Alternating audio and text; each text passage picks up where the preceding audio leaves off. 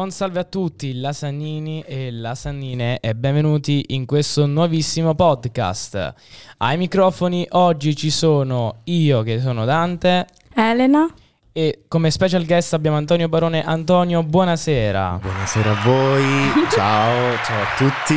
Come va? Bene, bene, bene, sono molto felice di essere qua con voi e mm, come vi ho già detto prima, complimenti per eh, la vostra radio e per le vostre iniziative. Vi- davvero siete apprezzabili e una bellissima cosa essere qui con voi. Grazie mille, grazie, Grazie mille Antonio. Allora, eh, parlaci un po' di cosa fai nella vita, fai una breve presentazione e poi passiamo alle domande vere e proprie. Va bene, dunque, eh, nulla, come hai già detto tu, io sono Antonio Barone, originario di Sala, l'età non ve la dico. No, scherzo. No, no, no. Ehm, nulla, eh, io sono appunto originario di Sala e nella vita mi sono trasferito, sono andato via da Sala, avevo 18 anni, adesso ne ho 32. Nulla, nella vita sono un danzatore professionista e coreografo e collaboro con, eh, ho collaborato e continuo a collaborare con diverse compagnie sia nazionali che internazionali. Quindi tu fai il danzatore, come Mm. è nata questa passione per questa disciplina così artistica, possiamo Ma- dire? Mm, in verità non saprei dirti di preciso cosa ha fatto scattare in me eh, in un giorno d'inverno eh, la domanda a mia madre portami a scuola di danza. Non saprei dirtelo, credo. Credo, credo che eh, la spinta più forte sia stata l'amore per la musica. Io ascolto musica sempre dovunque, di ogni genere, di ogni tipo, musica emergente, popolare, classica, di qualsiasi genere. E l'ho fatto fin da quando ero bambino, quindi mh, credo che forse mh, da qualche playlist sia saltato fuori un lago dei cigni di Tchaikovsky e quindi in quel momento mi sono detto, ma perché no? Ricordo bene una volta in cui da bambino avevo visto in Rai, quando ancora la Rai ehm, mandava in, in onda dei grandi balletti dalla Scala, dal Teatro dell'Opera di Roma, avevo visto con mia madre uno schiaccianoci e credo che anche quello fu un momento catartico che mi fece dire ma vorrei provare. Così, Tentar non nuoce, tentar non tentar non nuocere. Poi credo che sia una bellissima sensazione essere trasportati dalla musica e dalla danza, Eh, poter sì. integrare tutto. Poi eh, io ammetto di aver avuto questo sogno da bambina, cioè almeno tutti nella vita credo che abbiano voluto diventare, cioè siano voluti diventare dei danzatori professionisti. Dici un po', noi siamo appunto tutti paesani, come si dice qua, e come hai fatto a partire da questo territorio così piccolo per poi arrivare in grandissimi posti, Roma, Mosca? Eh, sei stato appunto, hai avuto anche diversi pregiudizi o giudizi, insomma, dici Sì. un po'. Sì, ti ringrazio per questa domanda perché non è scontata. Partire con un sogno come il mio eh, in un territorio che effettivamente non aiuta. Non aiuta a coltivare eh, una passione del genere, soprattutto perché viviamo in una società che bada molto alle identità di genere. Allora l'uomo deve sollevare i pesi, deve lanciare il pallone in rete, eh, deve mirare alla Serie A di calcio, la Deve donna. essere la figura della forza in pratica. deve essere la figura della forza. E, e anche qui mh, si potrebbe prenotare un'altra intervista sul concetto di forza, magari non con me ma con dei pensatori che a Sala ce ne sono molti e che mh, operano molto sul linguaggio, ma per me eh, devo, ammettere la- devo ammettere che non è, fa- non è stato facile. Io ho cominciato in una scuola di danza qui a Sala a cui devo molto perché le mie insegnanti fin da subito si sono accorte del mio talento e hanno cercato di spronarmi e non solo me, ma anche la mia famiglia. Un saluto alle insegnanti di Antonio quando ancora era agli inizi. Un saluto alla maestra Lucia Senese e alla maestra Pia Maria Pia Tufano. Hanno spronato molto anche la mia famiglia. Mio padre non ci credeva per niente in, in questa mia, eh, diciamo, in questo mio credo, in questa mia passione. Io però sono stato fortunato perché caratterialmente non sono un, un tipo di persona che si butta giù e quindi ho cercato sempre di mantenere il punto, cercato sempre di guardare avanti e di guardare l'obiettivo qual era, o almeno quello che credevo dovesse essere il mio obiettivo. Alla fine poi ho vinto appunto una borsa di studio a 17 anni presso l'Accademia Nazionale di Danza di Roma e da lì in poi insomma è venuto fuori il mio diploma in accademia, il mio primo contratto con Raffaele Paganini, quindi eh, sapete che c'è, che comunque quando poi arrivano dei risultati concreti, allora mh, anche la mentalità comincia un po' a cambiare, no? E quindi ci si arrende a, al pregiudizio, ci si arrende alle vox populi, che ce ne sono tante. Però come ce l'ho fatta? Ce l'ho fatta con la costanza, ce l'ho fatta con la determinazione e via. Hai mai avuto un idolo che ti ha ispirato anche nella, nell'inizio della danza? Beh, ehm, diciamo che quando io studiavo qui a Sala non avevo molti modelli, non avevo molti modelli o comunque idoli per cui appunto tornavo a casa e dicevo io voglio diventare come lui e fare la sua carriera, no, ma perché ero anche un po' incosciente. Quando io ho cominciato la mia carriera ho avuto subito un esempio magistrale davanti ai miei occhi che lavorava, era il mio direttore, lavorava con me e ballava con me in scena, che è stato Raffaele Paganini. E per me eh, lavorare al suo fianco, parlare con lui, eh, provare con lui, andare in tour con lui.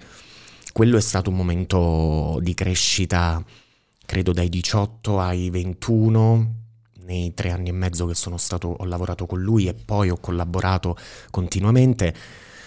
Sono stati molto forti e molto incisivi per la mia carriera. Poi mm, in arena, all'Arena di Verona ho incontrato Roberto, Roberto Bolle, e anche lui è stato un... beh, insomma, sapete bene di chi, di chi si parla, quindi è l'icona della danza mondiale attualmente e... Però ecco, credo che Raffaele mi abbia dato il trampolino di lancio. Sì. Tu hai viaggiato molto tra Roma e Mosca, come diceva Elena. Qual è stata l'esperienza più bella in questi, in tutti questi anni di attività? Mm. che ti ha lasciato il segno, un indelebile segno nel cuore? Sicuramente la mia permanenza mm, a Vancouver, in, um, nel British Columbia, in Canada. Ho lavorato lì per circa un anno con il Vancouver City Dance Theatre e um, quella è stata un'esperienza molto bella perché, um, ok, dall'altra parte del mondo, oltreoceano, una città meravigliosa immersa in una natura incontaminata. E mh, mm, bella perché è stata anche molto pratica perché lì ho perfezionato alla grande il mio inglese. E è bella perché ho conosciuto persone mh, completamente differenti dalla cultura dalla quale provengo io. E eravamo una compagnia mh, molto eterogenea, quindi uh, venivamo da ogni parte del mondo Mosca, quella che citavate voi, sì, è stata una bellissima esperienza perché ho avuto l'opportunità di ballare al Bolshoi, mm, il teatro Bolshoi di Mosca e devo dire è stato un, una bella esperienza, ma non mi ha segnato quanto Vancouver e quanto l'ultima esperienza prima del Covid in Arabia Saudita. Quindi purtroppo ti ha condizionato molto anche questa pandemia. Comunque ti ha permesso di allenarti lo stesso? Beh, eh, in verità noi, dei, la, noi, lavoratori dello spettacolo siamo stati colpiti duramente e, mh, mm, con le scuole di danza chiuse, eh, i centri di danza professionali chiusi, i teatri chiusi soprattutto tutto non abbiamo avuto molto modo di, come dire, andare avanti con il nostro lavoro. Il mio ultimo progetto qualche giorno prima che tutto cominciasse io ero in Arabia Saudita e avremmo dovuto continuare lì per uh, credo un altro paio di mesi o forse tre. Mm, sono stati tutti progetti svaniti nel nulla ovviamente che spero si riprenderanno però sì, ha condizionato molto, soprattutto per noi danzatori che abbiamo bisogno di un allenamento quotidiano, quindi quello sì, abbiamo fatto delle cose in casa, eh, online, eh, però insomma l'abbiamo superata. Credi che il mondo dello spettacolo in generale, le forme d'arte come la musica, il teatro, il, il ballo, la danza, uh, siano sottovalutate in Italia rispetto magari dove sei stato tu, quindi a Vancouver oppure a Mosca? Mm. Allora, non penso di poter dire che siano sottovalutate, però posso dirvi che in Italia non c'è un'attenzione come c'è appunto, ci può essere in altri paesi, ma senza andare troppo lontano, anche in Europa, la, penso alla Germania, penso alla Svizzera, penso sì, la Gran Bretagna quando era in comunità europea, adesso non saprei, penso alla Francia. Sono le realtà che conosco e noto mh, un'attenzione diversa nei confronti di delle arti sceniche, nei confronti dei lavoratori che dedicano una vita, fanno una scelta di lavoro per la trasmissione di un messaggio mh, mm, trasposto sotto forma di un'arte scenica, che sia la danza, la prosa, il canto, la musica. E, ahimè, purtroppo mh, mm, è anche una questione economica, io credo. Sì. Uh, sovvenzioni, fondi statali, uh, sponsor.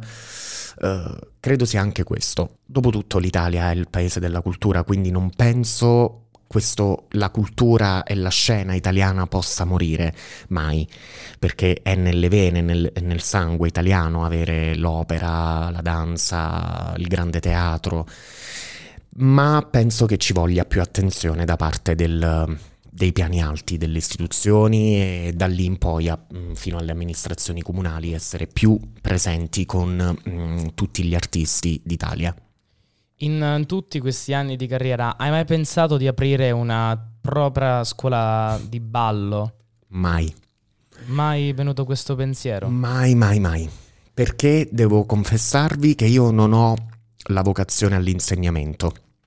E, mh, è difficile da, forse da spiegare, ma io credo che l'insegnante bravo debba essere anche un bravissimo educatore. E hai a che fare con bambine, eh, ragazzi che si trovano in età particolari come quella dell'adolescenza e non basta la trasmissione della tecnica. Ci deve essere anche una vicinanza, ma non perché io sia sociale, assolutamente no, però mh, mm, c'è bisogno di una, di una pazienza particolare e bisogna avercela. Non sempre i, gran- i danzatori sono bravi insegnanti o viceversa. Poi magari servono anche diversi studi anche per Beh sì, la pedagogia, no? È essere proprio bravi educatori, capire in quel momento cosa ha bisogno quel tuo allievo. Mm, io mi diverto molto di più e sono più a mio agio con la coreografia, cioè avere davanti una compagnia di colleghi, eh, di professionisti, creare su di loro uno spettacolo e mandarli in scena con una mia coreografia, con una mia regia. Mm, questo è quello che mi interessa di più e che sto appunto facendo da un po' di anni. Come ogni atleta che ha avuto il suo prime moment, il momento di gloria, eh, secondo te qual è stato quel periodo in cui anche tu hai provato una superiorità mm. eh, co- a confronto di tutti quanti gli altri anni? Um, sicuramente una, un feeling del genere di cui tu parli me lo ha portato l'esperienza con Giuliano Peparini Uh, per uh, quando sono stato Paride nel musical Romeo e Giulietta ma cambia il mondo eh, con um, la produzione del caro David Zard, che adesso non c'è più purtroppo. E, e io lì fui scelto come tra i protagonisti nel ruolo di Paride.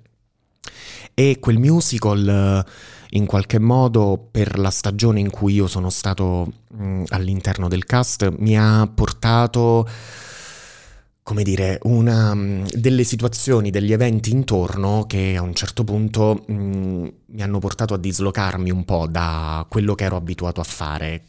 So, potrei dirti un, degli esempi come mm, messaggi promozionali, inviti in tv, uh, interviste, uh, uh, piuttosto che ehm, ecco, la pagine Instagram dedicate ai vari personaggi, tra cui c'ero anche io, e lì intorno a questo, eh, dopo, si era creato anche un meccanismo di mm, chiamata da parte di, di alcune reti televisive, tanto che l'anno successivo eh, ho partecipato e l'ho fatto poi per due anni di seguito al corpo di ballo di, della trasmissione Tu sì che vales, e, mm, ma proprio perché è tutta una rete che poi si era instaurata e mi ha portato poi in questo tipo di contatti. Scusa se ti faccio questa domanda Antonio, però è anche una... Mm, un- una curiosità mia. Certo, Agli inizi della tua carriera tu hai parlato anche di pregiudizi. sì. Purtroppo questi pregiudizi ti hanno penalizzato eh, qualche volta Eh, parli all'in- eh, cioè durante la mia carriera, intendi? durante la tua carriera, sì. No, perché io ho fatto, e questo lo dico con molta tranquillità, ho fatto sempre quello che nella mia mente volevo fare. Cioè, assumendomi tutte le responsabilità del caso, ho sbagliato anche tante volte.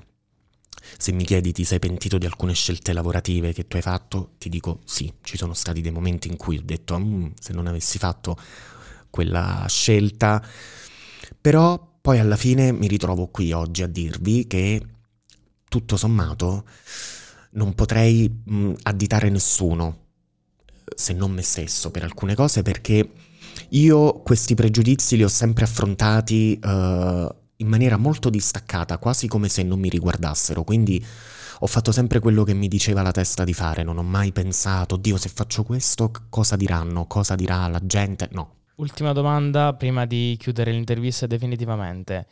Un messaggio a- ai giovani che vogliono iniziare eh, come te la danza oppure vogliono iniziare un loro progetto di vita che vogliono portare avanti, un messaggio motivazionale per spronarli. Beh, eh, sicuramente devono crederci tanto, devono mm, svegliarsi la mattina con quel pensiero, addormentarsi con quel pensiero e mm, avere una mente aperta, essere pronti all'ascolto, eh, essere aperti al dialogo, e- ma soprattutto non- la cosa da evitare è non farsi condizionare in qualche modo no? da quello che gli altri vorrebbero per noi.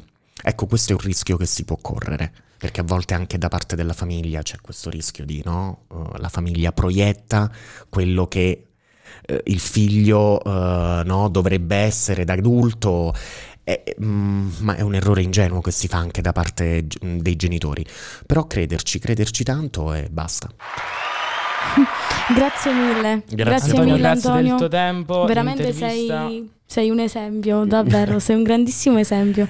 Io ringrazio voi ragazzi e vi faccio anche un grosso in bocca al lupo per questa magnifica radio, per questa magnifica iniziativa. Grazie mille. L'intervista si conclude qui, grazie del tempo che ci ha dato Antonio di nuovo, grazie a voi ascoltatori, noi ci salutiamo così. Buonasera.